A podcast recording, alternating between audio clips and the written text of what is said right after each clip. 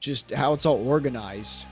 If if you could go back in time and do their zero to hero program, you know, starting off at your private, would you do it that way or do you like that you did your private on your own at the mom and pop before you went to the big box school? Mm, I would probably go to ATP. I'll be honest. Like, but I would have done it. I wouldn't have gone to college if I really knew what I wanted to do. I would have went from sure. high school to ATP, and right now I would have been, you know, at the regional or I'm, I could have been at the majors by now. I graduated in 2018. Uh, so you're, you're not exaggerating too much.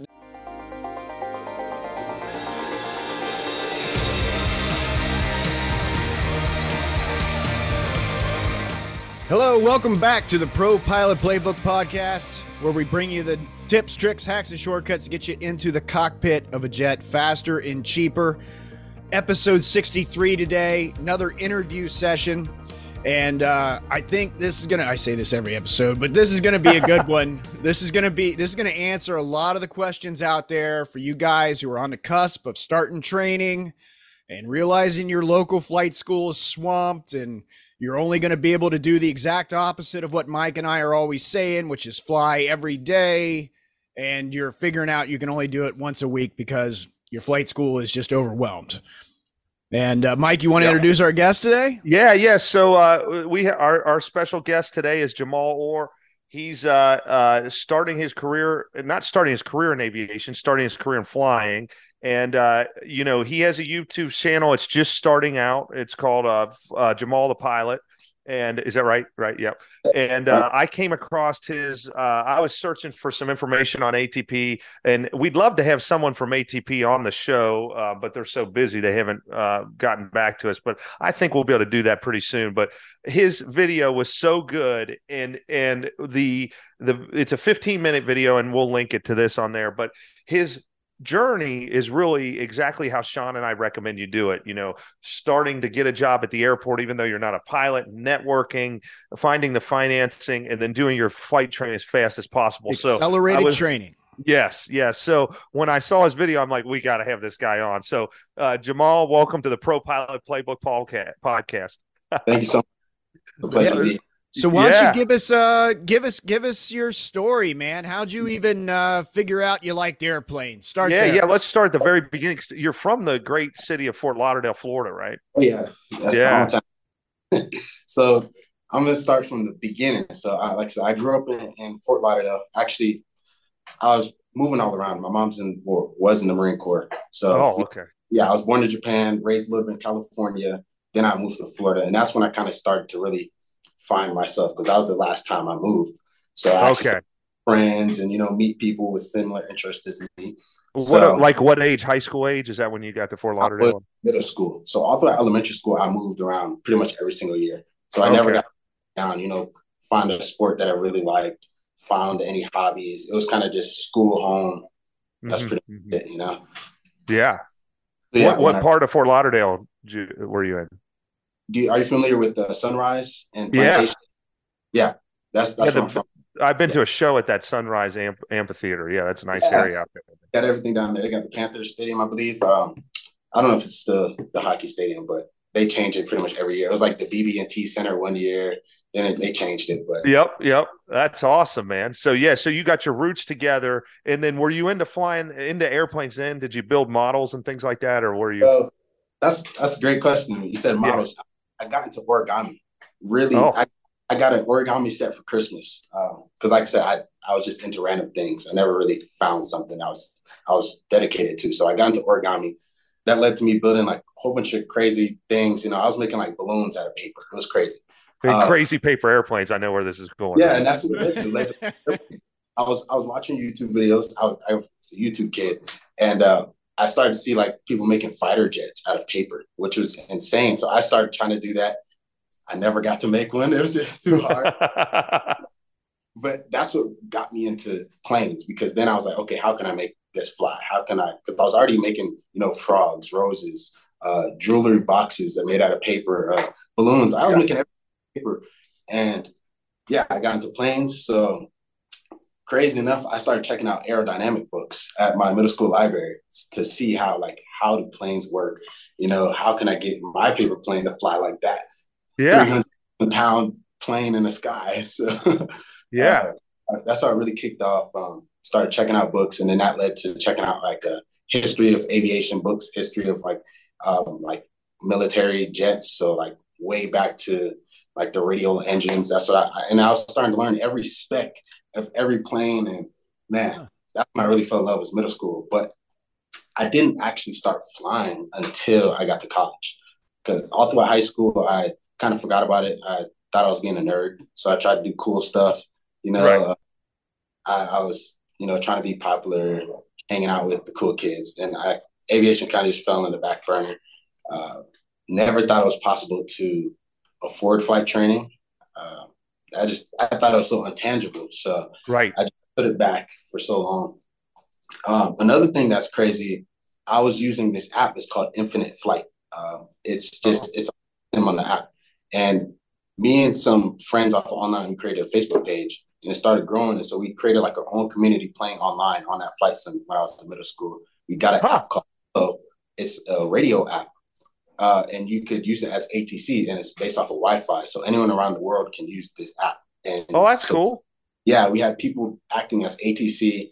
We are flying like actual SIDs and STARs and approaches. Huh. And airport wow. Infinite, infinite flight. Infinite flight. I gotta look that up. Yeah, it's flight, and I didn't have the money to you know get X-Plane or anything, so it was just a little five dollar app on the app the, the Apple store. So yeah, yeah, that's when it really got serious. And but like I said, I, I, thought I was being a nerd at the time, so I kind of just forgot about it when I went to high school. Yeah, so it's a long story, but I'm, I'm, gonna just keep on going. No, no, yeah, no, man. We, that's what we're doing, man. We we got the 30 minute or 15 minute video that you put out. We want to deep dive into this, man. Right, because as you're sitting here rattling through your story, you know, there's other people watching this that are completely connecting with what you're saying. Right, mm-hmm. totally, yeah. yeah, yeah, yeah. So yeah, so that's that's what really got me deep dive and really playing Infinite Flight with those friends. And yeah, we had a Facebook page. We were, had airport diagrams. I had everything. It was kind of crazy. Like it was at the time, Charlotte was my favorite airport because it was so complex. But yeah. now Charlotte like sucks, which is yeah. But yeah, I, I, I, just loved it so much. Um, so yeah, high school I forgot about it. Then it wasn't until college. I actually went to college to study in health science. And, okay. Uh, Why'd was, you pick that? Honestly, it was just what was around me in high school. Right. Everyone um, they wanted to be nurses, doctors, um, physical therapists. It was dentists. It was just the thing. Like the medical field, I don't know why, but in high school, at least when I went to, it was like pushed heavily. It, it just seemed like the easiest route to do. Um, right. yeah, that's what it was. So um, I went to Florida A&M University in Tallahassee, Florida, uh, to study health science, and I was there on a band scholarship too. Yeah, I didn't mention that, but yeah, I was in the band all through high school too, um, playing snare drum, and that's how I got my scholarship to go to college. And oh, cool! So I got my scholarship before I even got accepted. So once I got my scholarship, I was like, okay, what do I pick now? Like, what major do I pick? So yeah, it, it kind of just fell in my lap. I was like, boom, health science. It's easy.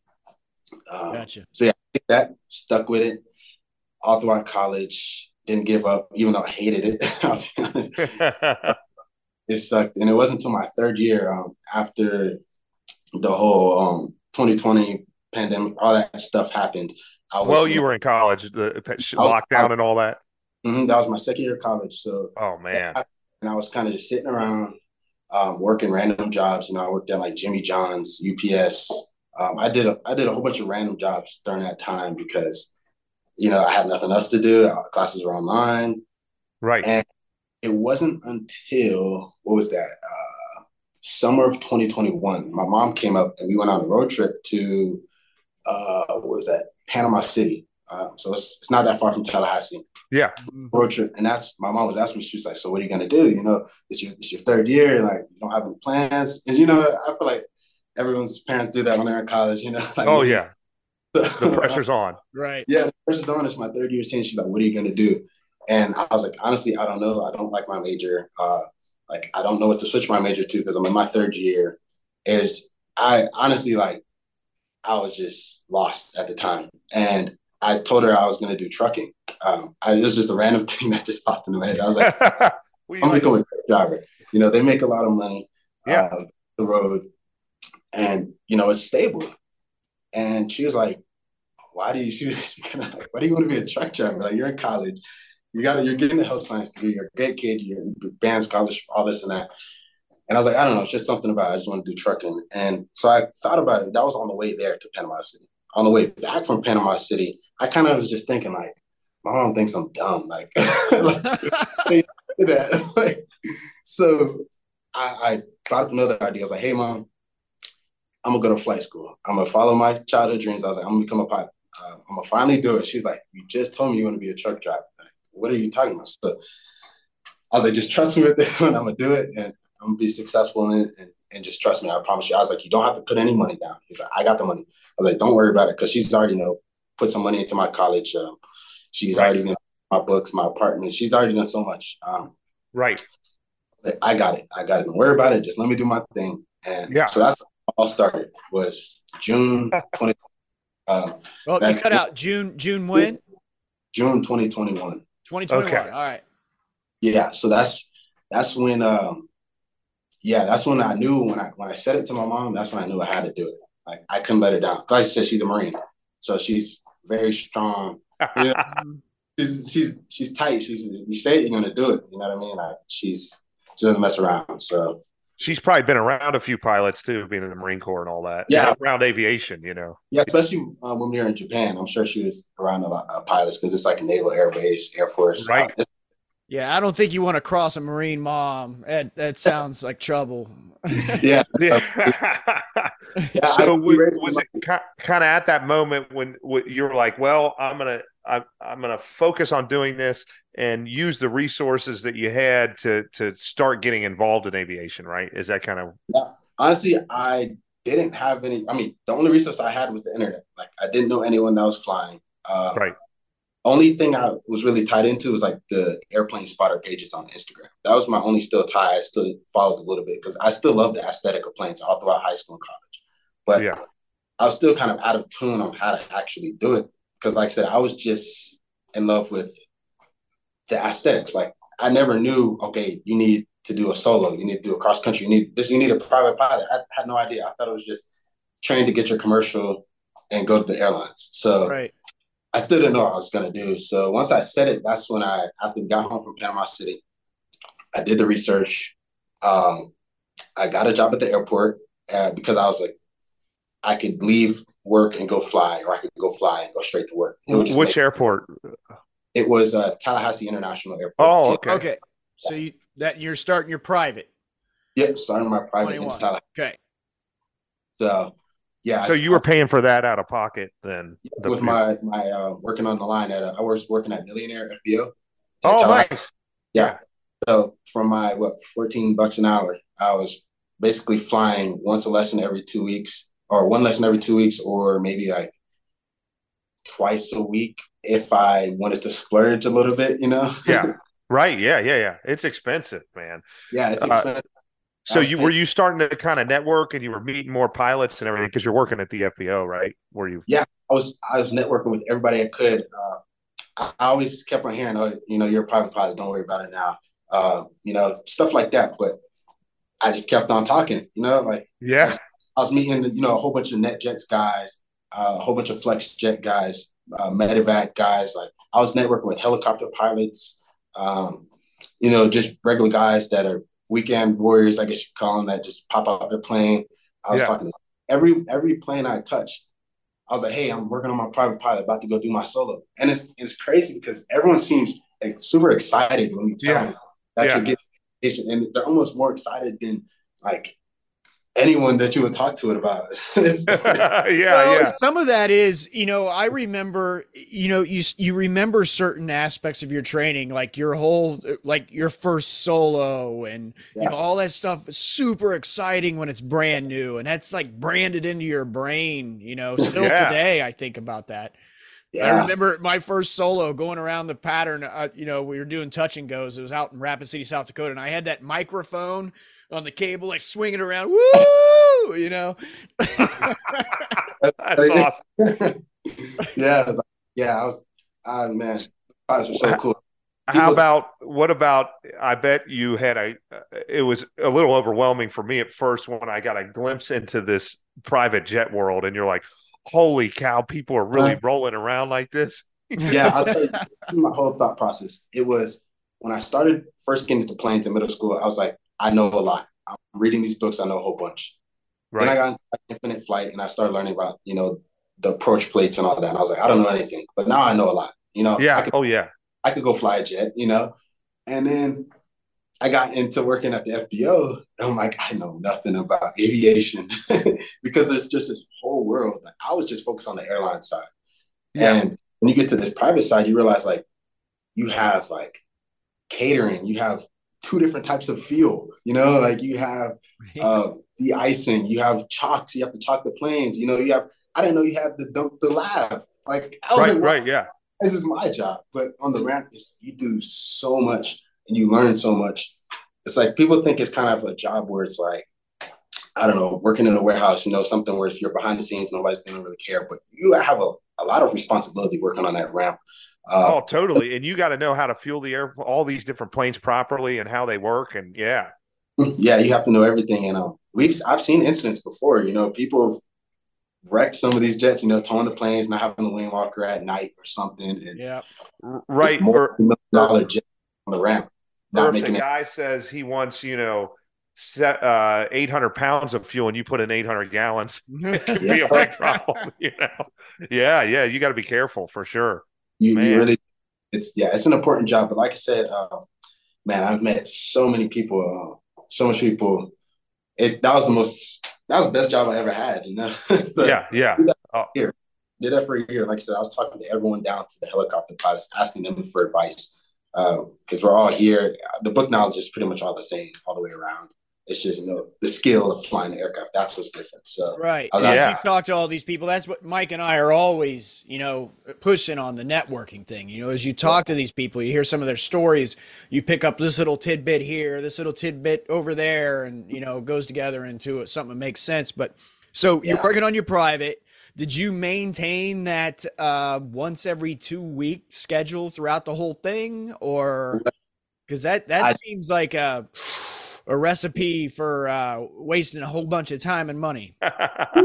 it, it sure was. I'll tell you that. I I ended up spending 17 grand on my private, which is wow. oh my goodness, a lot of money. And pretty much I every every dime I made at Million Air went straight into flying. So I was flying every two weeks. It wasn't until I got to my cross country flights to where I started flying once a month. Um, because that was like 500 600 dollars a flight you know? Oh, right. yeah. oh yeah. They're longer. It's not the one hour lesson you know now right. you're taking you know it's right. yeah. hours in the airplane. So you soloed and everything there uh going yeah, once I soloed, yeah i soloed at 24 hours 25 hours. That's um, really good. So, yeah. I thought it was bad because i was on instagram and people were like oh i soloed in nine hours. And it's like how? How did well, those because they're flying every day. Those are the guys yeah. every day most so, likely. Did you solo at the Tallahassee airport? Yep, I did. I completed my whole private at the Tallahassee. Um, soloed there, and it was amazing. Especially once I got to you know fly solo by myself. The first thing I did was go right along that coast. oh, yeah. oh yeah, buddy. But that was the first thing I did was do my maneuvers right along that coast, and it it was so inspiring because it's like, man, I could get paid to do this one day, and that's what I've, the setting was everything to me. It, that's what motivated me. It's like, man, I'm paying to do this, but I know one day I'll be getting paid as much as I'm getting paid, paying per hour to do the same thing. You know? Yeah, yeah.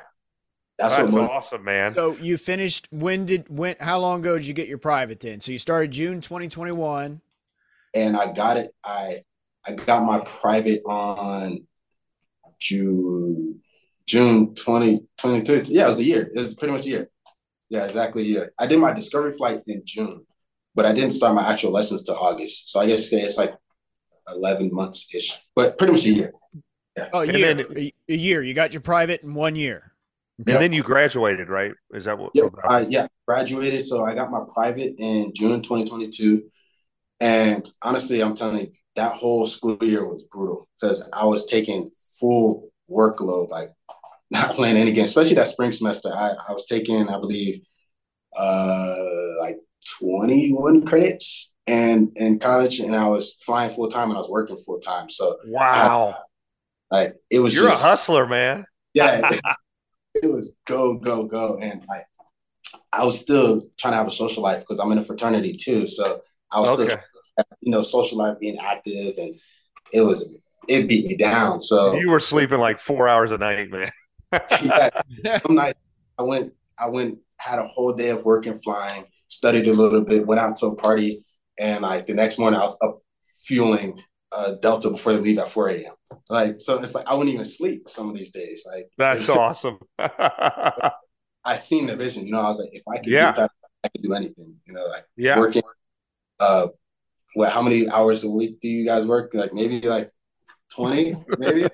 Of actual work or being yeah. gone, maybe 20. Flying, maybe. very little. I mean, I keep myself busy with all kinds of stuff, but yeah, if I could do that, I'm pretty sure I could be successful in the job. So yeah, I graduated in December 2022. So that final semester, that's when I had my breaking point. I was like, I can't work anymore. I can't fly anymore. Like I just had to focus on school because my grades were not the best. I was getting like barely getting B's and getting C's, and I was like, I can't do this. My GPA is like barely hanging on to a 2.5, uh, and I, I couldn't drop out. That wasn't an option. So I had to leave out all distractions. I my wasn't active in my fraternity anymore. I stopped working at the airport. I stopped flying. I kind of just was like, focus on school, get out. Um, so yeah, I, my whole last semester, I, I, grinded it out, 18 credits. Um, finally graduated. that was the best time of my life. Right there. Oh yeah. Uh, yeah. But well, that's uh, good. You have the ability. I've said for years that you know the thing that makes the difference of whether you're going to make it or not. Actually, my direct quote is how do you tell a good pilot from a bad pilot? And, and that is his or her ability to distinguish what's important from what's not important.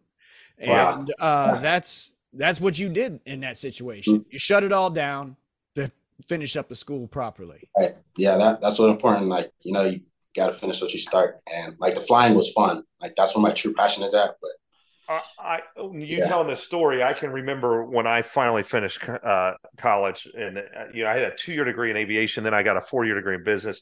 I finally finished the last class, and uh, you know, I was doing all that flying on top of that, and I was thinking, man, now all I have to do is focus on airplanes, man. You know, it was yeah. such a good feeling because yeah. you know, you you were doing all that college stuff that you didn't want to do, and flying mm-hmm. was really where your heart was, and uh, uh, yeah, it really is a great feeling.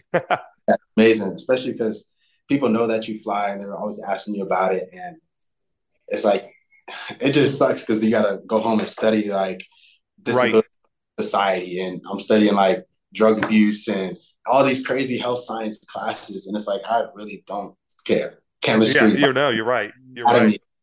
But yeah, so I graduated.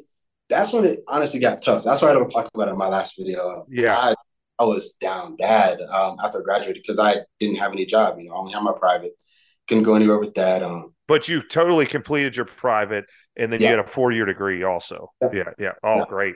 So, but there was no, you didn't know what to do or what to apply for or what. Right? Uh, before I graduated, I was still trying to get jobs in health science because I realized like, man, I kind of just wasted this last year and not focusing on like on getting a job, which what everyone else was doing. They're doing internships, they're doing this, this, and that. Right. And yeah, my final semester, I started to apply to health and safety jobs. Honestly, the last like two months of my my my semester, I finally started applying to jobs. No so you was, were thinking, I'll get a real job to make enough money to finish my flight training. That's that right. exactly what I, if I could get a job with my degree, get at least fifty grand a year. That means I could put 10 to 15 grand into flying every year, which was, I got my private in 17. So I was like, okay, if I do the math, all I have to do is work this job for three years, maybe four, yeah. I'll have all my ratings and I'll be good to go. Uh, so, but I couldn't get the job. I, I didn't have the OSHA 30 certification. I had the degree, but I didn't have that certification to get a health and safety job. So I, I was applying to hundreds, probably yeah, hundreds of jobs. I probably applied over like 500 jobs within like two months. To be honest, like I was just in, in, going anywhere in the U.S. or were you were you willing to US, move or? US, I was applying because UPS has this job in like Turkey, a health and safety uh, specialist, and I was applying to jobs like that. I was like, just oh, take wow. me. I'll, I'll, go anywhere. What's OSHA 30? What is this? Another schooling you got to go to or something to get Yeah. the certification? Yeah, it's um occupational safety and health association.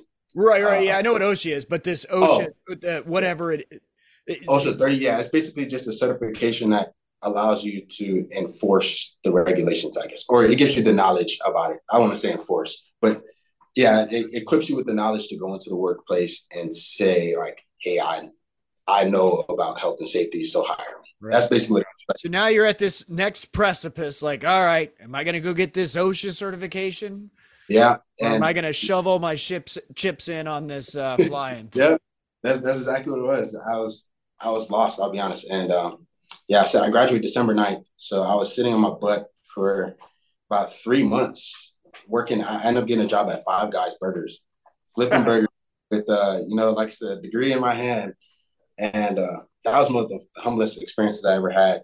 Is you Yeah. know, having education and being around people who don't have education, Right. but you put that over their heads. Especially like I remember I mentioned I have my pilot license when I was on the job, and everyone was like, "Dude, what are you even doing here?" Like they Right. like they're like, "What are you doing here?" That's like, everyone started asking questions. They're like, "Yeah," because when I did the interview, I didn't tell them about all my high success. Because one thing my mom told me was like, "Hey, don't." Usually, if you go into a lower job like working at a restaurant, don't tell them you have all this and that because sometimes they'll be like, they won't hire you because Right. way above. So I didn't mention that I had my degree or had my pilot license in the interview. So when I mentioned, it, everyone was blown away. But you know, I, like I said, I still had to humble myself. I couldn't act like I was better than anyone. Um, yeah, to this day, I'm still cool with my supervisor there. I follow him on Instagram. Like he's a great. Guy. Oh, guy. that's great. Yeah. yeah. So, all right. So I'm I'm gonna get off on So you, here. you're you're no no. So you're at Five Guys. Yeah. Uh, and you you mentioned in your video regarding the Five Guys thing that it, it actually was a humbling experience. Y'all, you you might Yeah. recommend it to people actually because it kind of Yeah. regrounded you, right? Because you're Yeah. in college, you're doing all these things, you're kicking ass, man. You're doing your solo and all this stuff.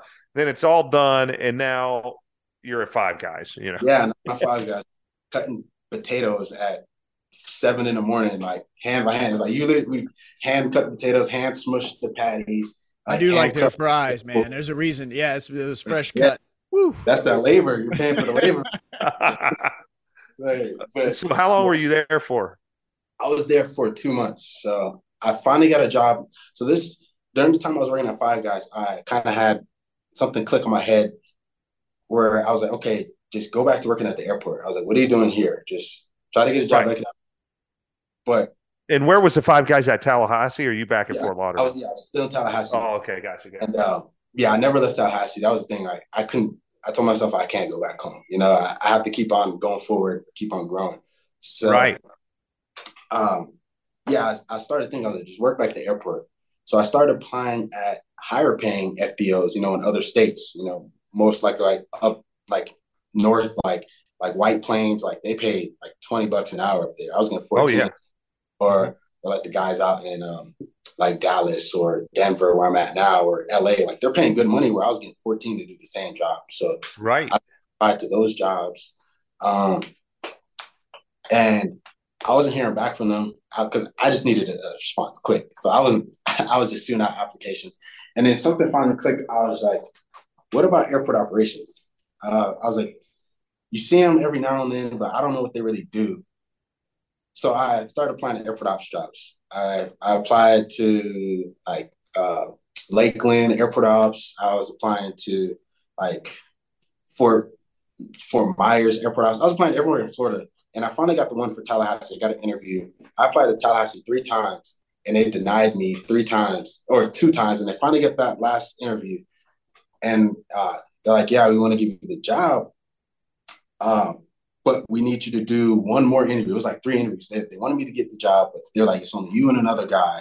And they're kind of just playing around, you know, they're, they're giving me the runaround through like giving me so many interviews. And after already was like, got denied so many times. And in the midst of that break where they were waiting to tell me when the next interview was, Midland called. Um, and they said, hey, you know, we, we want you to come out, you know, you can come out whenever you're ready you did great because I, I did that interview somewhere in like January. This, was Like this a all- virtual interview. yeah, Yeah. yeah, This happened all within like December, January phase where I was applying to all these airport ops jobs. And yeah, Midland called me back to like, hey, we want you to come out. You already did this first interview. That's good enough for us. Uh, come out here. What do you want to get paid? And they're like, what do you expect? We see on your application it says 52, but what what, what do you really want? And I was like, uh, I don't I don't know what are you offering. Like 102. yeah. what are you I was like, what are you offering? It was like we could start you out at um what was it? 56802. I remember the exact number. Oh yeah. And um I was like, you're like, um, I was like, I'm going. that's the ticket you need. Now, now to your credit on this, a couple key things I want to take away so far that I'm get, getting here is um, um, number one, you didn't have uh, any kind of aviation degree, right? So you were able to convince these guys. You, you got an uh, art and science degree that hey, look, I had I know planes, I love planes, I fuel planes, I got a private pilot license, I can run an airport, right? So that's yeah, that's exactly what happened. So, so uh, you had to be pretty charming in that interview, I had to say. I, will tell you, uh, uh, that's why that's why Tallahassee didn't hire me and nobody else. I applied to so many airports for the ops position, but like you're saying, you have to have a aviation management degree or aeronautical science or something. Maybe they might even lean towards a business degree a little bit. But I had a hardcore science, health science degree, nothing to do with aviation. But like you said, I marketed myself. I just sold myself. You know, I, like you said, I was working on the ramp for a year. I got my private pilot license. I know how to maneuver around the airfield. I know the signs. I know the communications. You know, I know I know a lot. You know what I mean? I just don't know Part uh, 139, and that's the exact regulation on what governs airports. And okay. really care about. It's uh, I believe it's TSA Part 1542 and FAR Part 139, and those are the regulations that keep a certified airport running. And okay. I had. So Midland, they asked me that when they offered me the job. They're like, "Hey, do you know by a chance?" uh, or in my first interview, they asked me, like, "Do you know by a chance about Part 139?" And I'm honest, I was like, "Sir, I did not." But uh, uh, I'll go look it up. You know, I, they told me what it was, and I, I, wrote it down, and I studied the crap out of Part right. 139. so they, they, they really love that, that I came prepared uh, after when they tried to speak to me again, they were like, "Man, I love that you came prepare Because the people that got aviation degrees don't even know what Part Thirty Nine is. Right. That's nice. Yeah, yeah. No, I don't know about it right now, but the next time we meet, I'm going to teach you all about it. yeah. yeah. Another another thing that I'm picking up from you too that I think is part of your success is um and and in in we get this a lot uh, from viewers and stuff is um you have something that somebody a lot of people don't have and you're you're willing to drop anything and move anywhere right? And that's a huge obstacle for people. Um, and part of it's your age which is great. But but there's a lot of people in your age group that they're like i mean you're you, so you're you know and, and it might have been your background because you moved a lot as a kid you're not scared of it. But you know you go from fort lauderdale you're in tallahassee you're in midland now you're up in denver when you're talking to and this is all in like five years right so, yeah. um, is there something? Eh, can you comment on that to the viewers? I know a lot of people that I speak with, and, and honestly, Sean and I uh, haven't moved a lot, so we're in the other category a little bit. But people tell me, professionals that I talk to, and not just in flying, but being able to relocate uh, and and meet new people and new experiences are some of the best things you can possibly do, even though it's scary. I mean, what what would you say about that? Man, I would say it's you you build your value by changing environments. That's that's what I, I believe. I yeah. So so the more you move, the more knowledge you gain, the more experiences you gain, and it just makes you a better person overall. Um, I got you. I, I, grew up in Fort Lauderdale. I went to a school and like I guess you could say the hood. So it's like I went people that don't really care about where they're gonna go in life. You know, I, I was surrounded by good people because I was in the band, but man, some people they just don't care. And once you realize there's more outside of that, and you like, mm-hmm. like I went to college and I realized, oh wow, there's actually black people that want to succeed, that want to be doctors, engineers, lawyers, you know, physicians, like everything. There's people that want to succeed. And then, but then I got comfortable there because I was only surrounded by black people. And when you're surrounded just by people that look like you, you don't really grow. You don't know how to communicate with other people. So once I graduated, I was like, man, I need to go somewhere. It might be so direct, but I need to go somewhere where the white people are. You know, I need to get out. you know, yeah, you, I, I, don't know if you can get any further than Fort Lauderdale, Midland, Texas. I used yeah. to fly freight into Midland. This is the most desolate wasteland. I yeah, mean, it's yeah. it's just crazy. Yeah. Well, you like, know I, um, how I know about it is from that movie Friday Night Lights. It was all filmed. Oh yeah, yeah. Well, yeah. I uh, back when I was flying, I had to do one trip. I was out of Midland. I was like the floater guy flying this caravan, and then we had another caravan in Lubbock, Texas. So mm-hmm. I rented a car and drove from Midland, Texas to Lubbock. And yeah. I mean, anybody who says this country's overpopulated has not done that drive. I didn't see been- another human being for like two hours. It's nothing but yep. oil fields as far as the eye can see, with no trees, yep. no nothing. Nothing. Amazing. I don't know why I went out there without researching. I'll be honest. but I, I once they said fifty six grand, I I started my bags. I started texting my mom. I was like, "Hey, I'm moving to Midland." I started doing everything I could do. I stopped spending money. I started saving for gas money. Started selling my stuff. Like I sold my PlayStation, my TV, my drum set. I sold everything to make that trip. I'll be honest. So you didn't do any uh, relocation packs or anything. You just packed your car up and drove over there and found it a place to rent, or or is that? Yeah. No, I yeah. They didn't help with reclo. They they gave me fifteen hundred um, bucks once I got there, but they gave it to me like four weeks into the job. So honestly, wow. didn't help that I, I think they should have given it to me before, but yeah. yeah but so yeah, so I packed in my bags, moved out to Midland, 18 hour drive, didn't stop once except to go pee. But I just hammered it, went there, and like you said, if you drove around Texas, there's it's not overpopulated. From just from Dallas to Midland, there's nothing. So yeah, and it takes like six hours to get through the state like that. So It is. Yeah. So you didn't know anyone literally. Did you rent an apartment when you first got there, or how did you how did you yeah, handle that? Got my housing. As soon as they called me, I started looking for housing. Um, I found a place that would get me in within a month. I, they gave me the call in January, like the last week of January, and I started February like 17th or 19th. So almost like two weeks, three weeks that I got all my stuff together and solidified all my bills and everything. So when I moved in, I was good to go. And like my dad was telling me, he was, he was like, man, just go out there for a week, you know, drive around, see if you like it. And I was like, no, I'm going. Like, so went. So, so here you are the most gung ho to make this work possible. Um, yeah. And uh, uh, it it still didn't go quite like you thought, right? So describe how the job was and everything. It didn't. So yeah, I got there. Honestly, at first I loved it. It was the best job ever, better than working on the ramp because now I'm actually getting paid good at my salary. Um, I have benefits, you know. It was it was great, and they it, it just wasn't. I don't know. It just wasn't what I thought what it was. I, I thought it was going to be more out on the ramp, you know, checking, doing more inspections. But once I actually started to learn the job, it was more of you need to keep the airport running as a whole. It's not just airplanes and runways and taxiways. So we I I realized we started to do um, badging. When we got to badging, I was like, this is a whole other beast. Uh, badging is difficult. Uh, cameras and security doors, like security entrances. Uh, what else we got? Parking. We had to deal with parking. We had to deal with you know just regular calls because everyone calls the airport for anything. You know, so yeah. Oh yeah, yeah. Calls.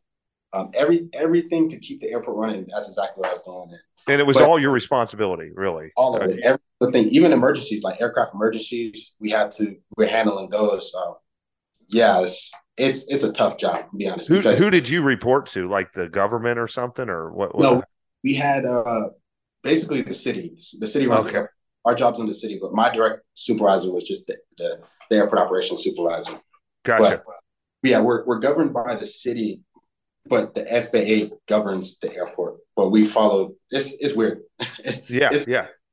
But you're you're following FAA rules to keep the airport running though. So yeah, like I said, Part 139 and, and TSA 1542. That's what you're governing the airport off of, and you also have your manuals like the airport emergency plan and the airport security plan, ASP and uh, And oh, you have to, yeah, you got to simulate there's a crash and all that. I mean, right? Yeah.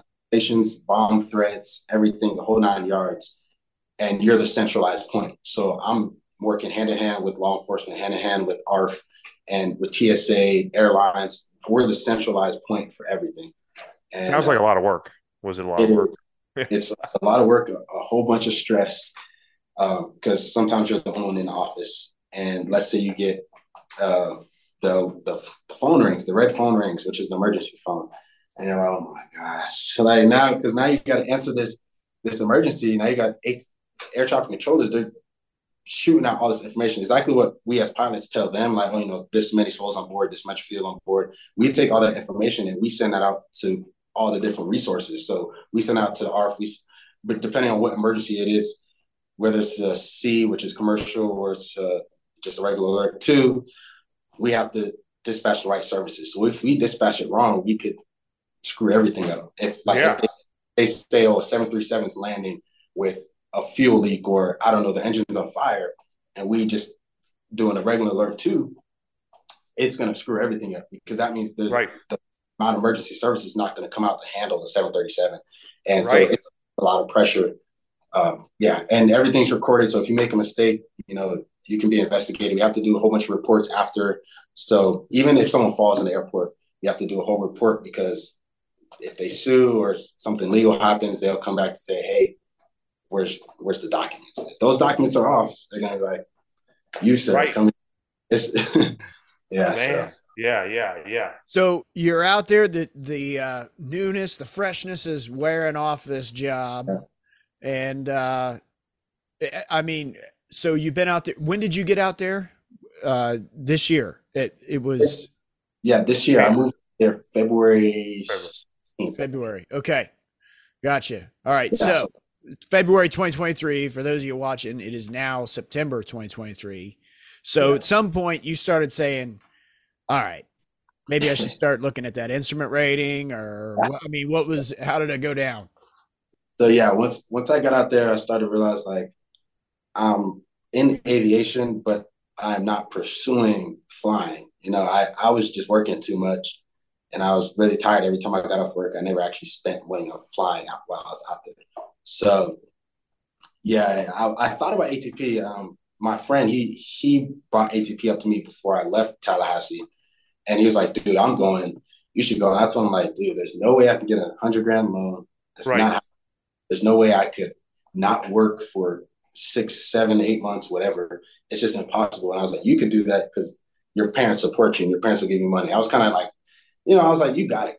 I support you, and everything you do is just not for me. So. And this was a guy had the same degree as you, right? From from college. yeah, he has a yeah, yeah, yeah, got yeah, and and like we're best friends. Like we pretty much call each other every day now because we're both at ATP, and we man, that's my guy. But uh, yeah, so when I was in Midland, it was about month three. Month three, I was like, man, I hate this place. Uh, I work.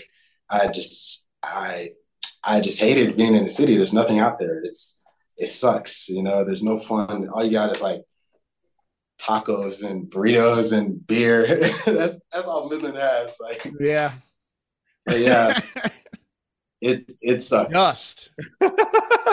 dust. Yeah, dust. So yeah, you're going from South Florida and California where there's anything you want all the time. Anything, yeah, you can go anywhere.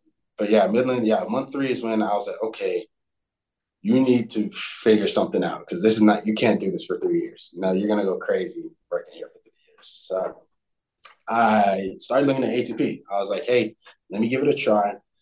Let me see if it is worth it. You know, um, I hear everyone talking crap about it on YouTube and all the social media, like, hey, it's they don't care about you, you're just a number, they're this, this, and that. I'm like, okay, let me do the research for myself. So I started calling ATP, started doing the research started, you know, building up a whole list of other flight schools that I can compare. And I started calling left and right. Um, yeah, I was going crazy everywhere. Um, and yeah, some one thing after another, here I am with ATP's process, and they're like, uh, all you need is the loan. And I'm like, okay, that's, uh, I wasn't expecting. I, oh, I yeah, thought, there's always the money part. yeah, always the money part. So because they have you do everything first. So you, you know, you get your first class, you do this, you do that. They do what's called um, an admissions flight, and you got to go to a location, fly around to see if you're fit and if like you like and if they like you. And so I did everything on the front end, and then they're like, "Yeah, just get the loan and you're good to Where'd go." you do the admission flight at in, in Midland? I did it in Austin, Texas. So oh, okay. What's yeah, that like? it was like, what does the admissions flight consist of? Yeah, was it just uh, Yes, training flight? with an instructor and they just have you do maneuvers. For me, since I'm I came in what they call credit private, I had to, you know, basically demonstrate that I hold the skill of a private pilot, which Okay. was extremely hard because I didn't fly all after I got my private. I did one flight Yeah. after I got my private with the with Right. the friend. Um, and that was it. I didn't fly all fall. I didn't fly any spring. So when I finally got there into the missions flight, I was like, dude, like I can't fly. Like I suck. But he was like, I understand. He's like, most credit private students come in. He's like, you're on the better side. Some people come in not flying after 10 years and they want to go to ATP. So you're perfectly fine. So Good. yeah, they just do maneuvers, do takeoff and landings. Simple. Yeah, it's very simple. Uh, yeah, so I did that. And, and your your cost because you have a private's like eighty thousand or something. Is that right? Or what? What? What 70, mine was 75 at the time. Now no, it's fine. Okay. They Okay, raised it a couple months. It's just why. Yeah, we had just called them not too long ago and got some of these numbers. The zero to hero program. What was it? Ninety seven, Mike? Was that right? Uh, 103 or something. I think 103. or something. up now. Yep. Yeah, it's up. But um, yeah. Okay. So so you're now you're like I gotta get the loan. So they offer you two things, right, or something? Is that what? Yeah. uh, So they offer to you. You could either do, well, actually, I guess three. So you could do Sallie Mae, Meritize, or a personal loan. Or okay. under that personal loan, they'll classify that as paying out of pocket too. So Okay. Yeah, so I first applied to Sallie Mae. And mind you, this was, let me get the dates. This is in uh, April. April. So April, this is when I'm applying for the loan. Um, Sallie Mae, they basically said, I, I need a cosigner. He's like, we'll accept you. You just need a cosigner. Like everything else checks out. Uh, but like, once again, me just being macho, I was like, I'm not asking my parents for money. I, I, I just hate it. I'd rather work for it than ask for it. Right. So, yeah, so I, I, I was like, I can't do that. You know, I can't, ex- I can't ask anybody.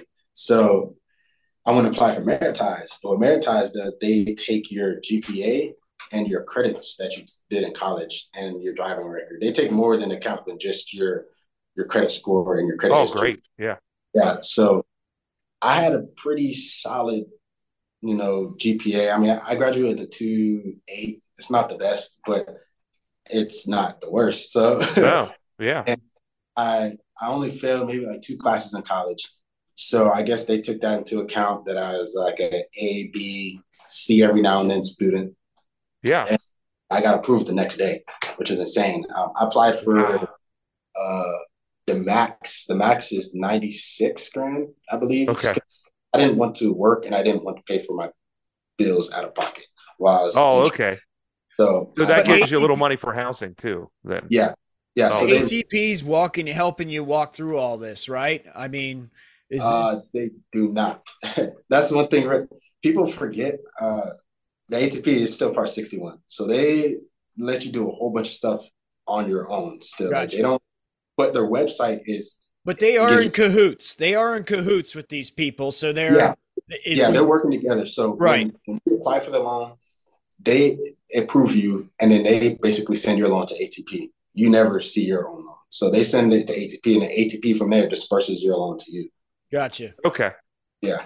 Does So the Meritize, do they do um you know, I know the Sallie Mae they were doing, you know, like the one year deferred till after Payments or something. yeah. Do Yeah, they do they do yeah. something similar? Yeah, my contract is basically I don't have to pay anything throughout training. And once I finish my training, I have to start paying interest of 150 bucks a month. Um, and I pay that 150 bucks a month for 18 months. Um, they they kind of say until you get to the regionals, which is, you know, it goes hand in hand. 18 months is about how much time it'll take you to build 1,500 hours, maybe less. But Yeah. yeah, 18, 18 months is how how long I have to pay until I start making full payments. And my payments a month they are 11 997 1197 so Okay. That's not- pretty good. but because my friend in orlando i think his is maybe fourteen hundred. I think I don't know, but it's, okay. it's a little, it fluctuates. So I don't know what goes into it. That's why I didn't touch on it that much in my last video because I know people rates are like jacked up. Yeah, yeah, it just depends yeah. on different factors. Right. Yeah, yeah, but no, that's a good rough estimate for our viewers. And then how how many years do you have to pay that off? You think? I have um, it's in what it's in months. I think it was like oh, okay. I took the longest option. I'll be honest. Yeah, yeah, yeah. yeah no, no, no. I, yeah, that makes sense. I don't. Yeah. I don't know. How, I think that's twenty okay. years. Cool. cool. twenty. But if oh, you wow. take less months, the less the months there are, the higher your payment is. So I, I took the longest one and got the lowest payment. The way I looked at it is, yeah, I could pay more a month. You know, if I whenever I get to yeah. the like, I don't know if I want to go to the regionals right now, but wherever I job I do get flying a jet, I'm at least going to be making a minimum of, I'd say at least seventy grand or oh, sixty. Oh yeah, in there for sure. So, and I know once I hit the majors, I'm making well over that. And I when you break it down per month, you're at least making like somewhere between like six thousand and like fifteen thousand per month. So it's like you could very well commit, you know, three grand to your loan in one month just by oh, living yeah. frugal on the other side of like your living and food and car and stuff like that. Right. Yeah. So you called. Let me just get this down like steps because I I'm, I'm just envisioning somebody watching this video like, yeah. all right, how do I how do I do this? What do I what do I got to do? And yeah. Right. So you call up ATP. You said I'm mm-hmm. I have my private. I'm interested in joining your program. I want to get through CFI, whatever. Uh, yeah, actually, how does that work? Is it is is there one program, or do you straight up tell them in the beginning, I just want to go to commercial, or I want to get my CFI and work for you? Is that decided in the beginning? How's that work? So it is one program. It's two, I guess you could say. It's one outline though. So it's you have the hundred hour multi program, and then you have the regular single engine program. But they're both follow the track of private instrument commercial. Then you do uh, CFI. Then you come back from CFI, you do commercial multi, CFII, and then you do MEI. So and you you finish the program in the multi engine. So you're doing your um, your CFII in a multi as well. So um, yeah, they get they get you through the whole the whole thing. That's why I, I went with ATP. Majority of programs they take you from private to commercial or private to just CFI, and gotcha. maybe you might get or like maybe, but that's why the other other programs are so affordable. Like they're, they're looking like fifty grand, you know, sixty grand because they're, they're not multi-engine stuff's expensive. Yeah, they're not giving you all the tools. So that's that's why even like MEI, like MEI is a rare rating I think to get in aviation. I, I don't think yeah many people get there. I don't have one. Yeah, it's, you have one, It's, yeah, it's, it's I do have my MEI. Um, when I let yeah. I let my CFI expire, so when I re when I oh. had to renew it, I had to go through the whole gambit. One of the easiest ways to renew it is to add on something else. So I went down to Florida, one of these hurry up, get them done schools, and yeah. uh, added my MEI on, which renewed all my, you know, CFI stuff that I had let go. But uh, yeah, don't okay. ever let that go. After you get your CFI, it's a little tip for you. Always do that FIRC, that flight instructor renewal course. It's a 100 mm-hmm. bucks or something, and it's lifetime. Every two years, you go on there and do the little yeah. quiz online and renew it. But okay, yeah. so yeah. um, so so you get that phone calls over, and you're like, all right, I think I'm gonna do this. You call them back, and then they're like, well, it's so you went and did the flight first, and then, or maybe that was all in the same meeting. You're like doing paperwork, and you're like, all right, how are you gonna pay for this? And then they get you going with the with the financing. The next day, yeah. you're approved for financing. Then what? Is it uh is it like well you get your choice of where you're going to train or is it all wherever you walked in the door with and started talking to them or how, was there a waiting period? Like well we can't get you in for three months. Yeah. Yeah so yeah how that went down um, i'm just backtrack. So after the call they told me everything i needed.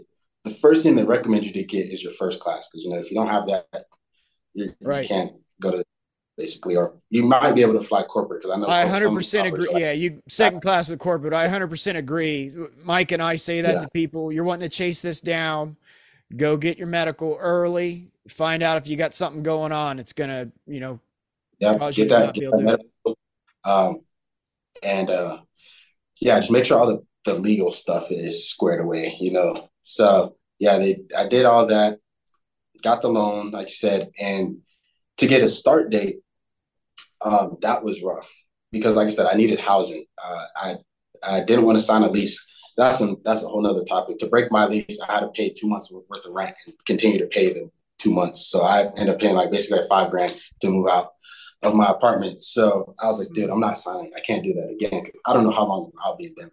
So I requested housing from them and a start date on the same exact day. So you can request any location you want in the United States. Um, yeah, any anywhere you want to go, they'll make it happen as long as there's availability. But like I said, there are start there are uh, wait times. There's wait periods. So they gave me. I really wanted to do the Austin location because it was right there. It was only like a four hour drive. But they said, hey, you could start Austin in June, but housing is not available to October. So I was like, man, that's not going to work. I, I can't do that. Um, and not every location has housing. So, so yeah, so I was going to ask. So ATP has their own housing at a lot of these locations. They they wow. have apartments that they either bought or they're renting, and they'll charge you. Eh, but you, the only thing is you have roommates, which honestly wasn't a big thing to me because I went through college with roommates four years. Right. Eh, so, so these are. I mean, what's the because because the money was dispersed to you. You could go get any old apartment. I guess these are deep discounted places. I'm guessing. Yeah, so they they charge your housing through the loan. So I'm paying eight hundred and fifty dollars a month for housing with a roommate right now, and it's pretty good to me. I'll be honest. So, yeah, know, like, is it right by the airport too and everything? Yeah, I'm, I'm like ten minutes away um, from Centennial. Like I'm, I'm right. That's a nice area too around that. Yeah. Area. Oh yeah. Everything. Yeah, that is nice. That's like yeah, new and fresh. Everything. Yeah. Like yeah. Like amazing. Uh, a lot nicer than Midland. yeah. uh, oh, that was another thing. I mean, this what is it? So they gave me options. They said you could do uh, Fort Myers, you could do New Jersey, and you could do Long Beach and Centennial, and that, that all had housing and start dates on the same day. And I was like, man, I'm not driving 18 hours back home that drive was brutal. I can't do it. I'm not training in New Jersey. I, just, I don't know. It's something about up north that I just don't like. And then Long Beach, they charge more. It's like three thousand bucks more on top of the program because it's California. Yeah. Yeah. So I was like, the only other option is you know Centennial. So I said, give me Centennial. Like no questions. I, I didn't even Google it. I don't know what I'm getting myself into. Once I get here, that's when I realized Centennial is the most busiest class Delta in the whole United States. It's pretty busy. that place is jumping. Yeah. Yeah. Yeah. So, yeah, I got here and yeah, it, it, was honestly a blur. So I'm sorry if I'm skipping over topics. No, no, no, this is fine. Uh, between April and June, I started June 10th. I started the whole process in April and I finished the process in like May. So only had to wait about a month. Um, which wasn't an issue. It got me to six months at my job, which I feel like is reasonable to stay at a job, you know, without looking like you just got there. Yeah. Yeah. I, my six months and left. And yeah. Were they cool? I mean, they understood you wanted to be go flying, right? The people yeah, in Midland. I said, hey, like, I, I really appreciate every experience, all the experiences I got out here. I, I won't take for granted. I, am still cool with all the guys there. It was a pretty young crew. You know, everybody oh, cool. was on there pretty much that worked there. So yeah, I yeah, that was that was the best job, the second best job I ever had. was working at but like I said, I learned so much. I know exactly how airports run and how everything works. And I networked there too. And anytime a pilot came out to get their badge or or someone they're they're parking like a Southwest pilots or flight attendants came up with the parking passes. I was talking to them like, hey, like what do you know about this? Or how was your instrument rating? Or did you be a CFI? Or what did you do? And how do you like Southwest? Asked this medevac guy, like, how do you enjoy medevac? And crazy thing is, he went to right. ATP too. Um, wow. And he started telling me, he's like, do this, do that, do this. And yeah, he had so much knowledge, but you just got to open your mouth and talk to people. Um, That's going to look great in an interview to an airline interview. Yeah, yeah. you oper- you uh, you yep. managed an airport, you know. Yeah. yeah. Right. And you, you throw out that FAA part 30, 130, is it 139 or 39? 39, yeah. Yeah, throw that out to them. I guarantee no pilot knows what the hell you're talking about. Honestly, it goes in depth.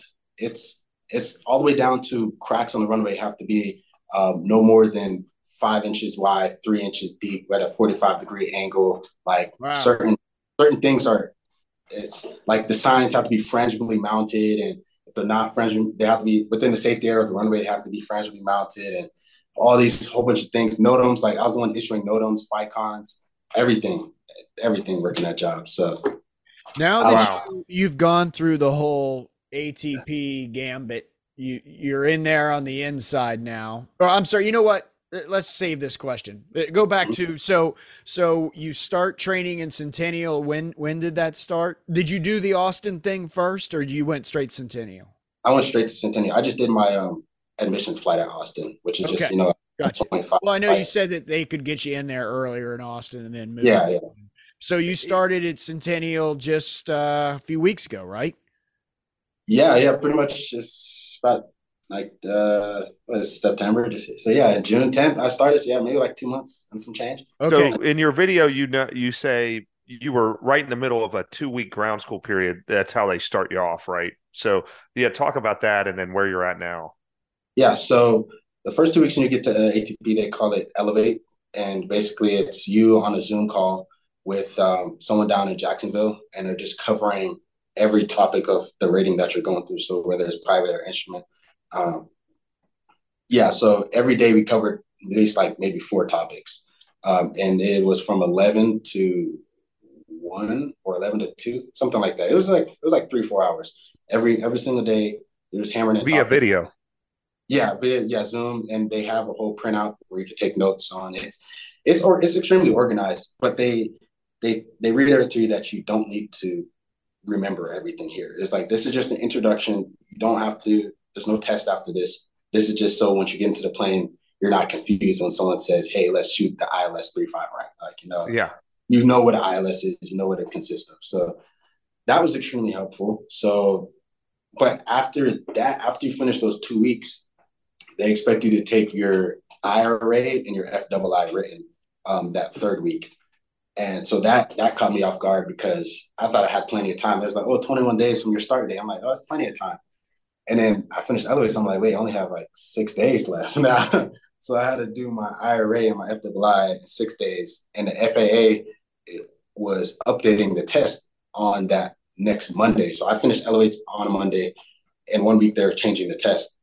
Um, so I basically had to take my test between Monday and Friday. so I didn't have a. Wow. Now so you say uh, IRA, you're talking about the instrument written. Is what Yeah. you're talking about. Yeah, the Yeah. instrument- I- now I remember. So I I've been to ATP for a weekend program. Uh, once I had fifteen hundred hours, I went down there to one of their locations at Bowling Green, Kentucky, to get my uh, actual ATP. And I I did the package with the ATP written exam, and it was the same thing. I was like, man, this is I, I'm not going to make it uh, without in this time frame.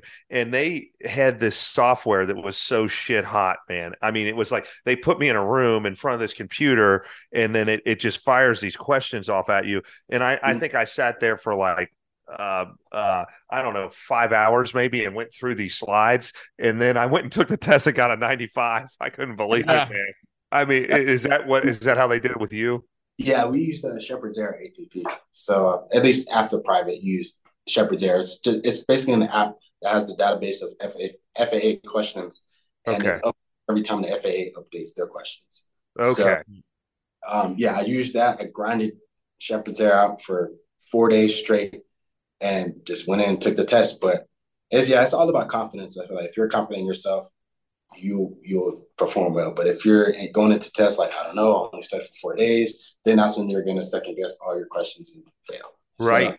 So Yeah. you're, you're deep into the uh, instrument rating right now. yeah, Um, I've finished with all my instrument training. I, I'm just waiting for a check ride right now. Gotcha. How many days do they allot for their instrument rating? Or I believe it? it's it's like a little under two months. It, Okay. They split phases. It's like I forgot the exact numbers, but it's it's essentially two months. It might be a little bit less, but yeah, they split up. In the first phase is instrument procedures and basic flight, and then just after your eval, then you do um, what they call like simulus uh, with uh, situations, and then you start doing situations. That's when you get into like your cross countries and your the, it, Yeah, it's a lot. They they cram everything because you do your 300 nautical mile cross country for commercial in your instrument phase. But how they do it is you Okay. depart and you go VFR to your point 300 nautical miles away. You stop at another airport so you can do your three different type of landings. And then once you land at your first that last airport, you then take off and go to another airport, close it out, and then start your IFR hours to go back. So it's like they they got it down to a science on how to that's log. That is one thing I love about ATP. I mean, they that they've taken because they know you're going to be there throughout all the certificates and ratings for this accelerated thing. I mean, you can go get your instrument rating in 10 days if you do the fly in every day thing, whatever. That's about as fast as you can get it, 10 or 11 days.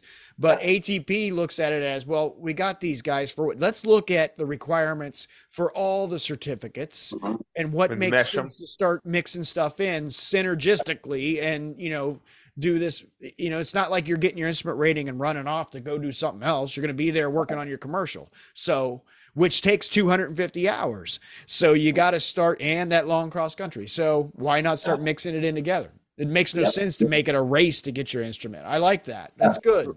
So you did you did two weeks of uh, straight ground school via video, then you jump right in the plane, and then for two months you're flying almost like how many days a week or what? pretty much pretty much every single day. Uh, there's one, One lesson a day, or are you going up twice a day, or Um, usually one lesson a day. You can fly twice a day if your instructor wants to, because that's how it works. At ATP, you don't schedule anything. It's kind of your instructor does all the work, and you kind of just sit back and show up, which is nice for some people. I, I like it because working, not working. When I did my private at a mom and pop, everything was on me, and it was just, you know, you have to look at the schedule, find out what's open. Some days instructor's not available, what the plane is, and it's just chaos sometimes. so? Do you show up at the airport every day at the same time or something? No, no, you're sure you have. We have a online system where it, if your instructor schedules you something, it pops up on your schedule, and you see exactly what you're doing. And they have things called read, view, and do's. So you have to read a couple chapters, you have to watch a couple videos, and you got to make sure you bring whatever is required for that lesson. So how many yeah. uh, how many students you think that instructor is working with do you know um, usually between like four and six average, I would say. gotcha. Yeah. And is this guy just who you're going to work with through instrument and you're going to get somebody else or are you going to keep with with him or her into your commercial Um, it's it changes. So they they want to Okay. really get you comfortable with flying with different people. That's and that's you know, ATP. They treat it like you're at the airlines already. So Right. e- all evals, everything is like you're at the airlines. Like you're getting evaluated by somebody else. Like you're flying with somebody else every time. Like you know, they try to get you in that mindset. Don't get comfortable with this guy. Like So every, did you have the same guy throughout all your instrument training, or did they switch it up? I have the same guy, but they throw in like a standards flight every now and then, where Okay. we're lead instructor. So I've flown to like the lead a couple times. I've flown like the regional lead instructor a couple times, and they're constantly like evaluating you to make sure that you're on top of your You're game. where you need to be. Uh, Yeah. I, I know the answer to this, but are you having fun? Man, I'm loving it. I'll be honest, like, I love it so much. It's it feels amazing to fly every single day. I honestly feel like I'm already. I don't know. I feel like I'm. This is my job already. I'll be honest. Yeah, Like, yeah, yeah, yeah. It Because you went from working so hard just to fly once every two weeks to now this is all you're doing. You know. Yeah, I love it. Like, and we're in the new. You got like the G one thousands with oh WAAS. and, yeah and you know, like all this stuff. Like I trained in you know Cherokees with like six pack and Yeah. you know manual radio and like the manual transponder. Like everything was right classic. yep Right. it makes it right. very difficult to do your instrument rating in in those airplanes i mean Yeah, it- I uh, those recommend- older airplanes Yeah, I would say get to anyone watching. I would say get your private in a six pack. I, just my personal opinion would be to get it in that to understand what your what the basics are. You know? Because when you get into that G one thousand, it's like information overload, and Yeah. you, you're learning buttons. You're trying to figure out what this button does, what, how to get to this screen, and how to plug in this waypoint. And it's just too much. That's good advice. Yeah, yeah. Yeah. too much. But if if you have the money, you know, to go train in a G one thousand equipped aircraft, by all means, like go train in whatever, like a Cirrus, if you got the money. But yeah, you don't need it. I'll be honest, you don't need it. Yeah. that's Cirrus Wow. that's a that's a flying ipad with a parachute attached to it Yeah, real Yeah. pilots don't need parachute airplanes Silliness. Yeah, oh So, uh. Jahmal, I, I do have a question for you. The question I was going to ask before. So now that you're in there into ATP, you see their whole gambit, how they do business, and um, just how it's all organized. Mhm. If if you could go back in time and do their zero to hero program, you know, starting off at your private, would you do it that way, or do you like that you did your private on your own at the mom and pop before you went to the big box school? Mm, I'd probably go to ATP. I'll be honest. Like, but I would have done it. I wouldn't have gone to college if I really knew what I wanted to do. I would have went from Sure. high school ATP, and right. now I would have been, you know, at the regional or I'm, I could have been at the majors by now. I graduated in 2018. So you're would've- you're not exaggerating too much. No, y- I mean Yeah. that's something Mike and I are always pushing on people. Yeah, if you're wanting to be a professional pilot, college is not needed anymore. As a matter of fact, Mhm. you're hurting yourself financially. Financially, if you go to college, yeah. yeah, the way I did the math, so I'll put this in perspective for everybody, Okay. is every year that you wait on the back end, you're losing hundreds, millions of dollars. So it's like, you Oh have to- yeah. now you have to retire at 65. So the longer you wait, like I'm 23, I still have plenty of years, but let's say it took me four or five years to get all my ratings, and now I'm like almost 30. That's four or five years in the back end where I lost 300 grand, 400 grand, 500 grand. When you do the math, you lose Yep. up to like $2 million in salary the Yeah. longer you wait. So, Makes you sick. Yeah. Right. So that's- Get in that's- and get it done, man. You know, people complain it's 75 grand, 100 grand, but what's 100 grand to a million on the back end? Yeah. yeah, nothing. yeah. And imagine what those contracts will look like, you know, when you're, you know, in your 50s and 60s. I mean, yeah, it's going to be crazy. So, uh, help me understand again. So you're, you're okay. You're about to take your instrument ride, and then they're just going to spool you. What you'll go right into commercial then, and then multi, or what? How does that all go? So once I take my instrument check ride, ATP has what they call a crew, and they basically send you and another instrument rated pilot all across the country and just building time. So it's for 35 hours. They'll just send you and another pilot, and basically, you's under a hood. yeah, yeah, one's under the hood and one's the pilot monitor, and you're both building time that way. But they're essentially getting like free labor out of you because they use it to reposition the planes all across the country. But That's it's cool. sometimes you know you might like my roommate uh got airlined out to Dallas from Centennial and then they flew from Dallas to I think Atlanta and then Atlanta to Tampa and Tampa back and they you know they just rip you all around the country just flying building that time and Well, this is gets- genius on their part because they have the need to move their machines around to the different schools or whatever, but you got to get that 250 hours before you can get to that It's commercial anyway. So everybody's winning. That's that synergy again. I'm starting to like this Yeah. ATP company more. Yeah, Yeah, smart, it's- smart. a great idea. My instructor said he flew up and down the California coast for for two weeks. You know, so you, you might Well, that sounds awesome. Yeah, Yeah, you might- cool. into like flying from Centennial to Nebraska to Kansas City and back. You might have to do one of those, but I mean, who cares? You know, it's still fine. But uh, yeah, so after you do that, then that's when you go into commercial. And commercial is only about 20 something days. Like it's, it's less than a month where you do commercial because you already pretty much have the time. Like I, my total time is at 169 right now. And I started the first 78 hours and I've only been flying for two months. So you're cranking out hours. So That's great. yeah, it's yeah, it's a lot of time. Yeah, the commercial is really probably the easiest certificate. I mean, Mhm. it just comes with that huge footnote of needing 250 hours to get it. But Yeah, I mean, yeah. once you get that and whatever the cross country, and I mean, it's that's a three day thing. I mean, you can Mhm. it's check ride prep and boom, it's done. You know, but you Yeah, got to take that written. There's a written, but Yeah, and that's another thing. ATP they they require you to do your commercial written before you start commercial, and they also require you to do your FOA and FOI in Okay. for your commercial. So you have to do three writtens basically within one month. So once you pass your commercial check ride, then that's when you go off to CFI Academy.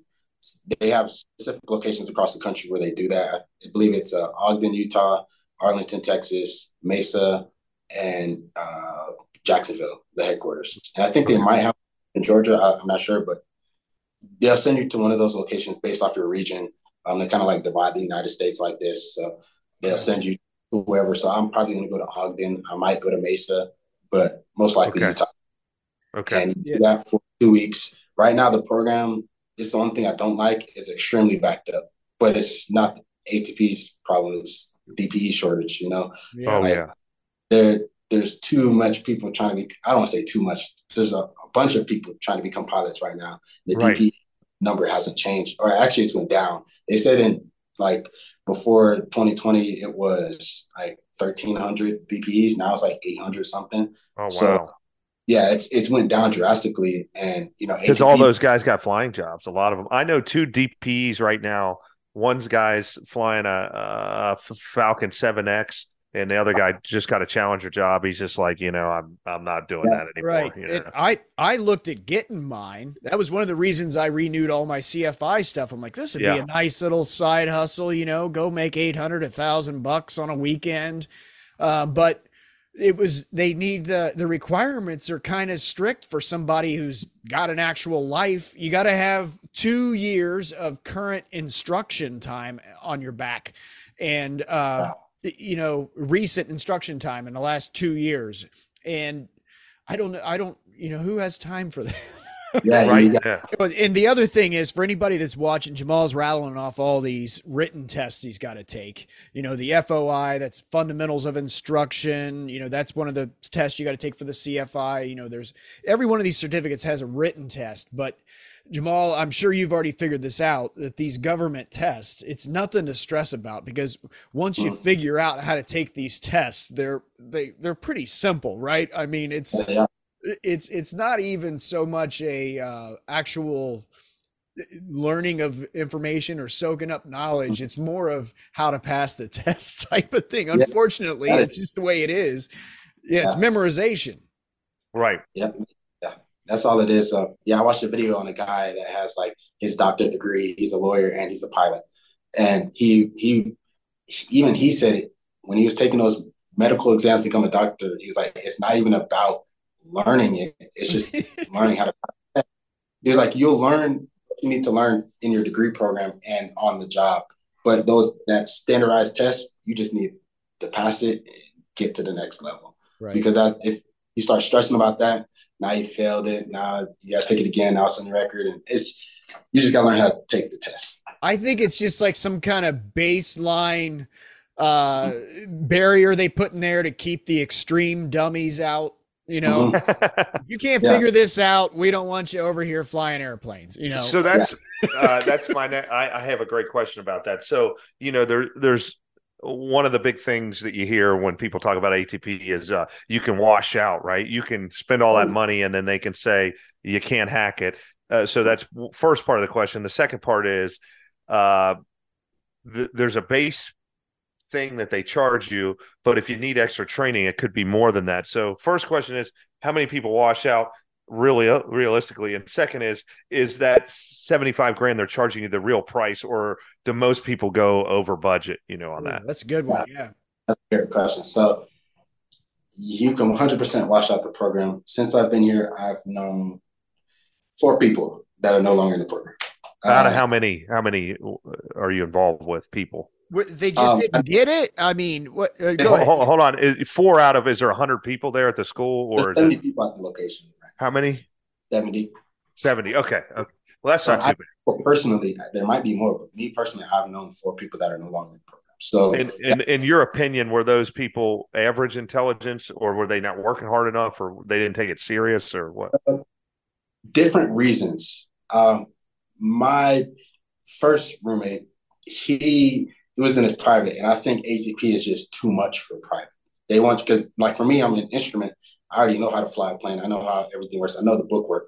Now I'm just learning how to do the procedures and how to fly, not breaking rules. So, but in private, they're teaching you everything, and they basically want you to learn how to cross country flight plan in like two days, and it's insane. You know, it's it's a lot, but that's of course what you signed up for. But Right. that I feel like what kind of got him was they're they're they're crushing you. a know? fire hose, a Right. fire Yeah. hose of everything. fire hose and it's get right or get left. You know, like he's good on the, the ground knowledge, but it was just the the task saturation in the cockpit. You know, I feel like that's what kind of got him because you don't have much time to understand why you're doing what you're doing, like VORs and you know all that. You don't know what is what do you mean by to the station? Like I feel like those things kind of like got to his head, and they evaluate you every kind of milestone. Like there's a solo evaluation, cross country solo evaluation, you know, everything, night evaluation. And so he failed the solo evaluation once and a cross country one twice, and they pulled the plug. So okay, um, gotcha, gotcha. Yeah, pulled the plug on that, and then another another guy, he just quit. I think it was just too much. I don't know the reason why. He kind of just bounced. Um, I know another dude. He was an instrument with me. He said it was just too much. He really wanted to understand everything, and he just was having trouble with the ground knowledge. I remember we were doing the ground, and he was he was just having trouble with like like you know the the comms, the IFR comms, like clear the ILS three five right, maintain VFR until established, and you know all that stuff. Like he just had talking like the craft clearances and that stuff. And I guess he tapped out. Um, another buddy of mine, ATP was kind of playing with him as far as giving him a check ride date. Like me, I'm only on week one of waiting for a DPE, but he was three weeks in waiting and he requested an instructor change because the instructor kept on saying he wasn't prepared um, after making like one mistake in the flight and kept on pushing it back and he never got endorsed. So he asked for a new instructor.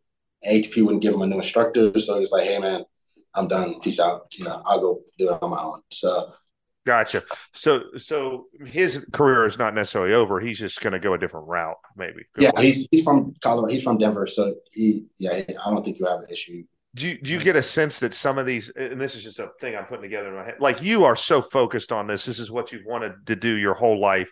Everything yeah. since uh, high school has been focused on this moment. So you're you're taking it extremely serious. Are there people though that like? Their parents are going to kick them out of the house unless they do something and then they're just like go learn to fly a plane and they don't really yeah. care that much you know what i mean is that absolutely there, there's people here and it's kind of you know like um, it's, it's, reality hits when you realize that you know everyone is not as passionate as you because i could yeah. talk about things forever i could tell you the, the certain specs how many like antennas are on the 737 and like this like it's like i love yeah. this i'm so yeah. yeah. passionate some people here that aren't, you know, they don't, they can't take the difference between an Airbus and a Boeing, you know, but it's like, it's insane to me. But right. I, you just realize people, it's a, uh, it's just another job. And, you know, this okay. is what they got to do, to, which is okay. respectable. You know? And this is some people's college too. Like, you know, this, they got, went straight from high school and now they're here, they're like 18, 19 years old and they don't have, they didn't, they never really experienced anything. So they're like, hey, I'll just study an hour, go home and go drink, go to the bar. You know, they just, they just this is their college. You know what I mean? But, right, right. So the guy that those guys that washed out, um, they don't have to pay the whole seventy or hundred thousand, right? Would they only have to pay what they did, or are you in it for yeah. the whole loan? No, no, you oh. only pay what you use, but it still sucks because you're paying a pretty penny to be here. So yeah, you know, you just end up only halfway getting through your private, but you owe them thirty grand. okay. Because expensive, you know, they right. You're paying for like the resources, and I feel like you're paying for the name. That's why it's so expensive. You know, you're you're so, getting simulators, you're getting the G1000, all the aircraft for like 2020 or better. You know, that's what you're paying for. I got you. So f- uh, uh, now you're not that f- uh, totally done with it, but do you think that that is a real price that they give you at the beginning, or do you think there'll be a lot of extra training yeah. with that? Yeah, top on that. So yeah, it is a real price, but it's not. It's the actual price, but it's not realistic in my opinion because, like I said, if you fail an eval, you're going to need extra training. They require you to do extra training. So, I mean, just as long as you don't fail and you don't get behind the program, that is the actual price. I see. I see. The moment you start, you know, needing extra help and you need to go up again, that's when they're going to hit you with the, the charge outside of, of the program. Okay. Is that common? I mean, guys needing extra training. Is that common or? Um, I haven't seen it too much. Okay. I, um, when you're waiting for a check ride and you're endorsed already, they give you a proficiency flight every week or every like ten days or something like that. They give you a free flight. Fresh. Yeah, so because it's bad right now. It's Centennial, like man, some people are waiting like a month for the check ride because Oh, the like backed up. Like it's not, it's nothing ATP can do.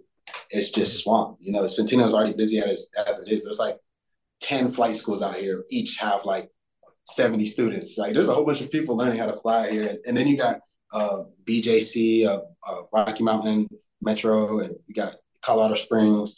You have, you know, everything out here, Fort Morgan and Fort Collins. Just everyone's training out here is, is booming. So So are they keeping Wow. you moving on the next thing uh, while you're waiting for a check ride, or are you just sitting there in a That's- holding pattern? yeah, that's that's what I say. That's the down part. That's the only thing I don't like about the program right now is I'm just blowing Gotcha. time right now. I'm just trying to study every single day, keep myself fresh on top, reading every day, remember my acronyms, you know, staying fresh on approach plates and make sure I know what these mean on the low enroute chart. Like every day I try to at least look at something. Right. just to keep the juices flowing. Right. And then you could get in the sim whenever you want. So the sim is is done being booked for instruction after like 8 p.m. So you could go in the sim at like nine at night, 10 at night, and go crank out some approaches. and Oh, that's cool. and Whatever, Nice. For free. And they don't Huh. Okay, gotcha. Okay, so you, you you're gonna you're gonna get your instrument. We'll do the commercial. We talked about that. Then you get into the CFI program at one of those designated locations. That takes a couple weeks uh, based on DPE availability. After you get your CFI, then then what happens? They offer Then- you a job there uh, or something, right? Or yeah, you, won't offer you a job till you finish the whole program. So, so, So- yeah, there's the multi then, right? Yeah, you got to come back and do your commercial multi.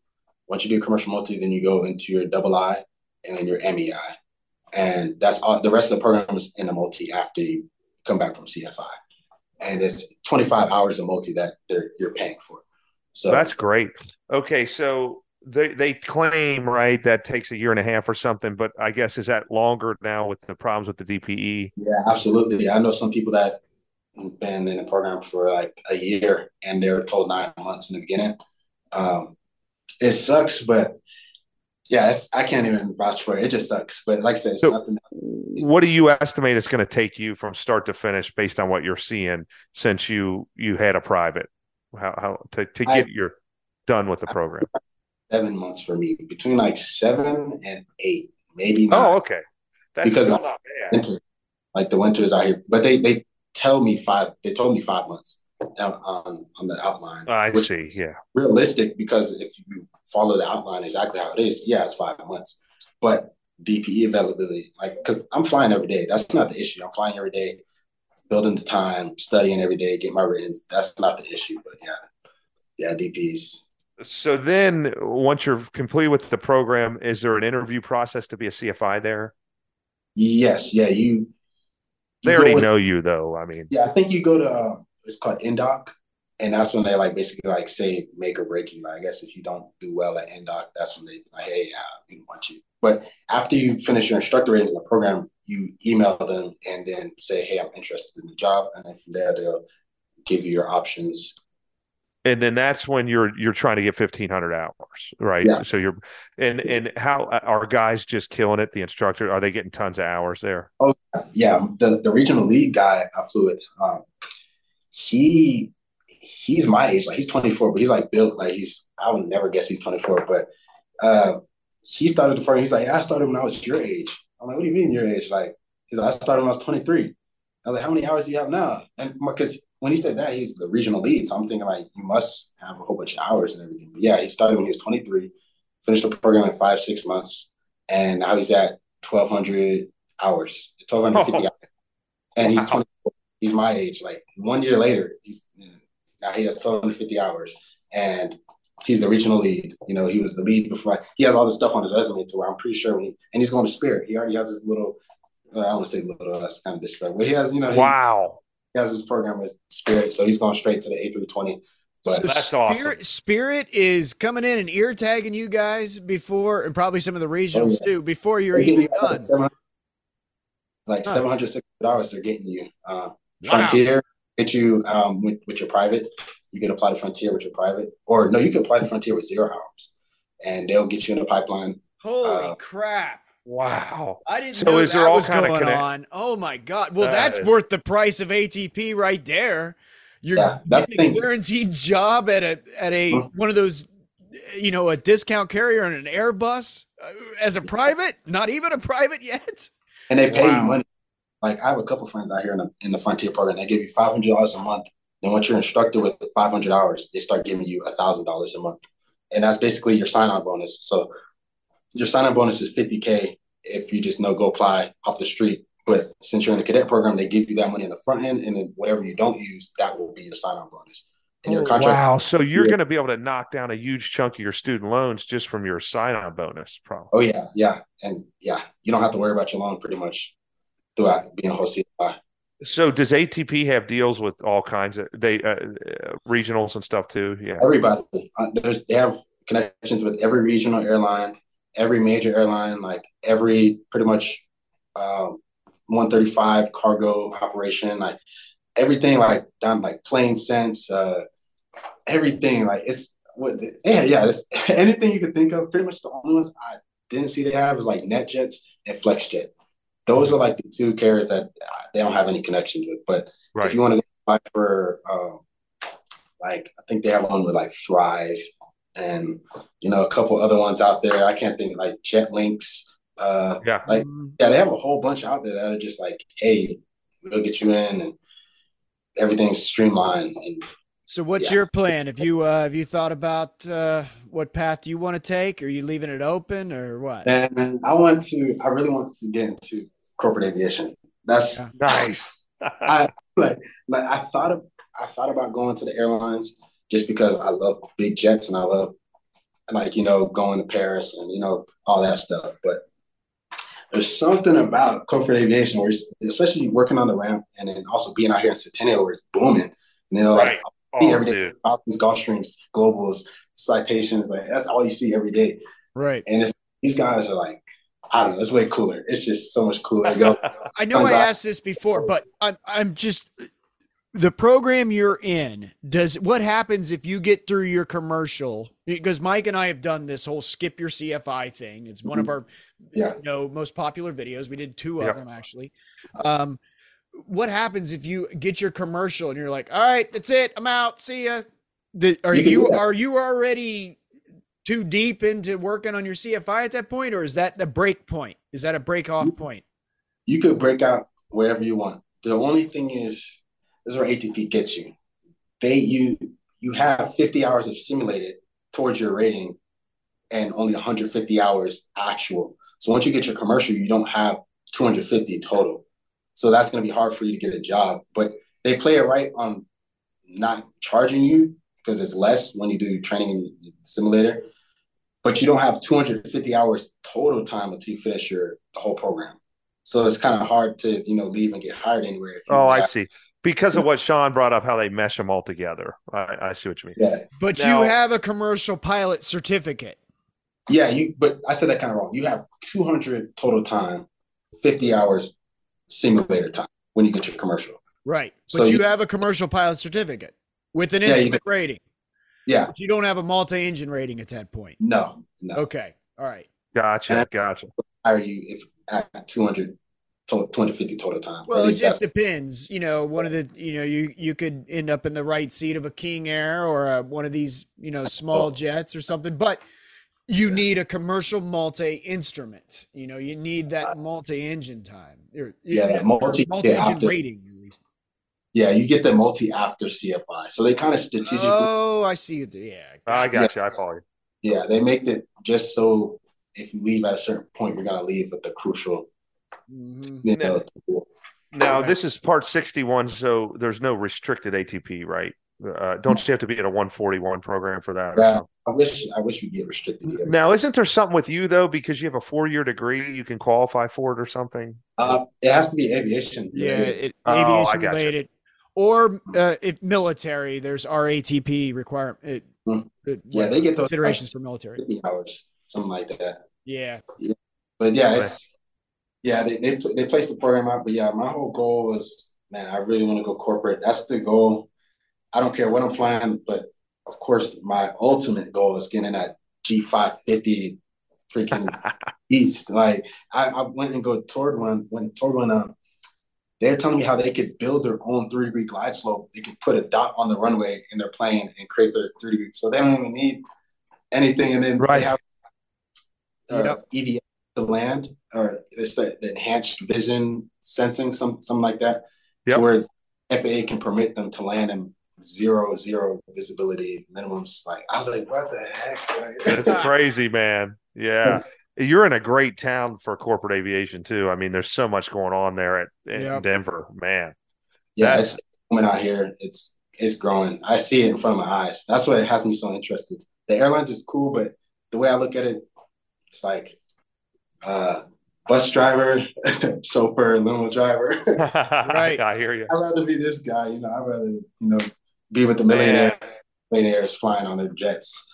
Man, man. Well, look, man, this was just jam packed full of advice. You're really Yeah. helping a lot of people by coming on here. I mean, this is uh, uh, this is there's I, I'm sure this is going to resonate with a ton of our viewers. Really, I mean, it, uh, we really appreciate you coming on. by far it will record on record longest podcast we've ever done but every bit of it was i it wasn't like we were sitting here talking about i mean this is all good information uh, uh, Yeah. one one last question unless you're Yep. about to say something mike I was going to say, uh, and then you know the funny thing, we'll tell the viewers when I reached out to you.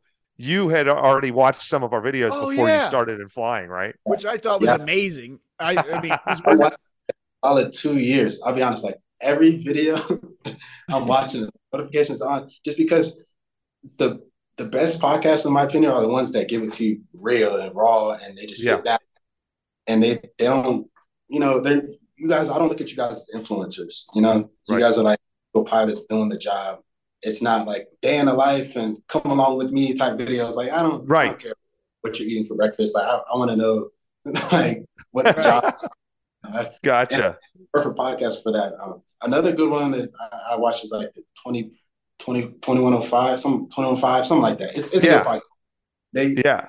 And make sure you tell them about your channel and what you're planning on doing with your channel. yeah i'm gonna link it in the description anybody wants Yeah. to check out Jahmal's uh channel it'll be down below here but uh yeah what what is what is your plans for your channel yeah. So my plans, honestly, I just want to just see, let people know that it's real, that you could do it, and it's not impossible. And especially people coming from where I come from, you know, coming from South Florida, and you know, minorities where they don't really see being a pilot as something tangible. Uh, Right. That's that's my channel, so people can reach out to me. Uh, so I, I don't I don't want to be an influencer. I'm not that guy on Instagram that's you know Right. stuff in the cockpit all the time. Like uh, I forget that, Uh, but yeah, that's what I really. I just want to help people see the vision, you know, because that's what I struggle with. I struggle with seeing the vision, and podcasters like you all help me see, like, hey, like these guys like actually make it happen. Like, yeah, like I said, the, the whole uh, which which video was good when you guys were talking about like when you went on a trip and you're riding on your scooter, like Oh uh, yeah. I want to do that, like, like yeah. you know, basically to be on vacation, like so. My wife thinks I'm a dork with my scooter, but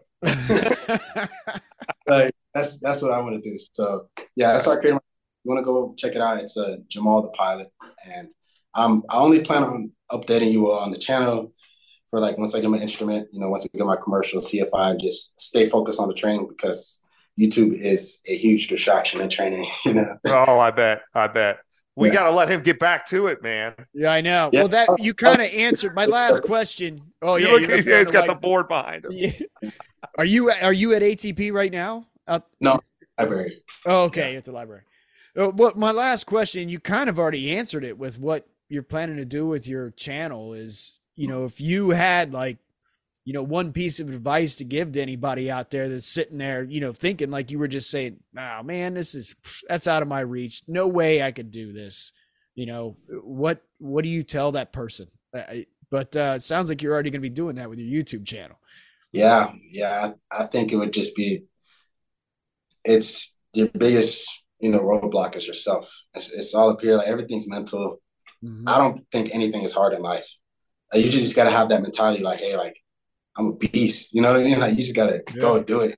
Once- you change that mentality of thinking like, hey, the the best job I could get is working on the ramp. The best job I could get is airport operations. This this don't like you just start limiting yourself because nobody is saying that you can't do it. You know, what I mean? no one's saying you can't be a pilot. And that's why, like I said, I struggled with. No one told me I couldn't be a pilot. I just thought I couldn't do it. So once you start changing what's up here, you'll go so far. And I, I love to watch motivational videos. And it's so true when you hear like some of these like Navy SEAL guys speak, and they're like, it's all David Goggins. David Goggins, yeah. Goggins, you know, who, uh, who's gonna carry the boats or whatever David Goggins yeah. says. But like it's all it's all here, dude. Like just change just change your mindset. It's not you're not dumb. It's just you gotta think better. You gotta clear your mind up, you know, start yeah. hanging another, another thing is hanging around people with like mind like minded people, you know. Like my my best friend right now is uh, at ATP too. His name's Shane and we talk every single day, and that's pretty much like my closest homie. I've had plenty of friends in college, but that's the only one that we have the same goals, same ambitions, and same passion. And when you're bumping heads with someone just like that, it's like I'll take you to the sky. Yep. Mm-hmm. I yep. like that, Jahmal. I like that. That whole who told you you can't be a pilot? You told yourself that. Quit it. Yeah, I mean that's it's, so true. It's, it's crazy. Like even in your private, it's like it's all mental. Like all the saturation, task saturation in the cockpit, saying you can't maintain altitude maneuvers. Like I can't do this. How do I grease a landing? I keep on floating. It's all mental. Like you just gotta like just do it. you know, like just do it, man. Just just shut up. Stop doubting yourself. Do like it. Awesome. Awesome. Well, that's a perfect uh perfect inspiration to leave on and and let's try to do a follow-up you know as you get finished with the program and and and you can update everybody on where you're at because uh, i'm sure everybody's going to really want to hear that yeah, absolutely. Yeah, that's that's yeah, this is huge for me. I'll be honest. Being on this podcast is it's insane. well, thank you for coming on and sharing your story. This has been great. Yes, yeah. sir. Well, hang in there, my man. Yeah, thank you so much, and I appreciate you guys bringing me on the show. All right, Thanks. We'll see you guys next week. Next week, uh, we're gonna we will have more interviews coming up. I know we were talking about the F-16 guy coming on. That is definitely coming up. Uh, but we will see you guys next week. Thanks for joining us. Bye bye.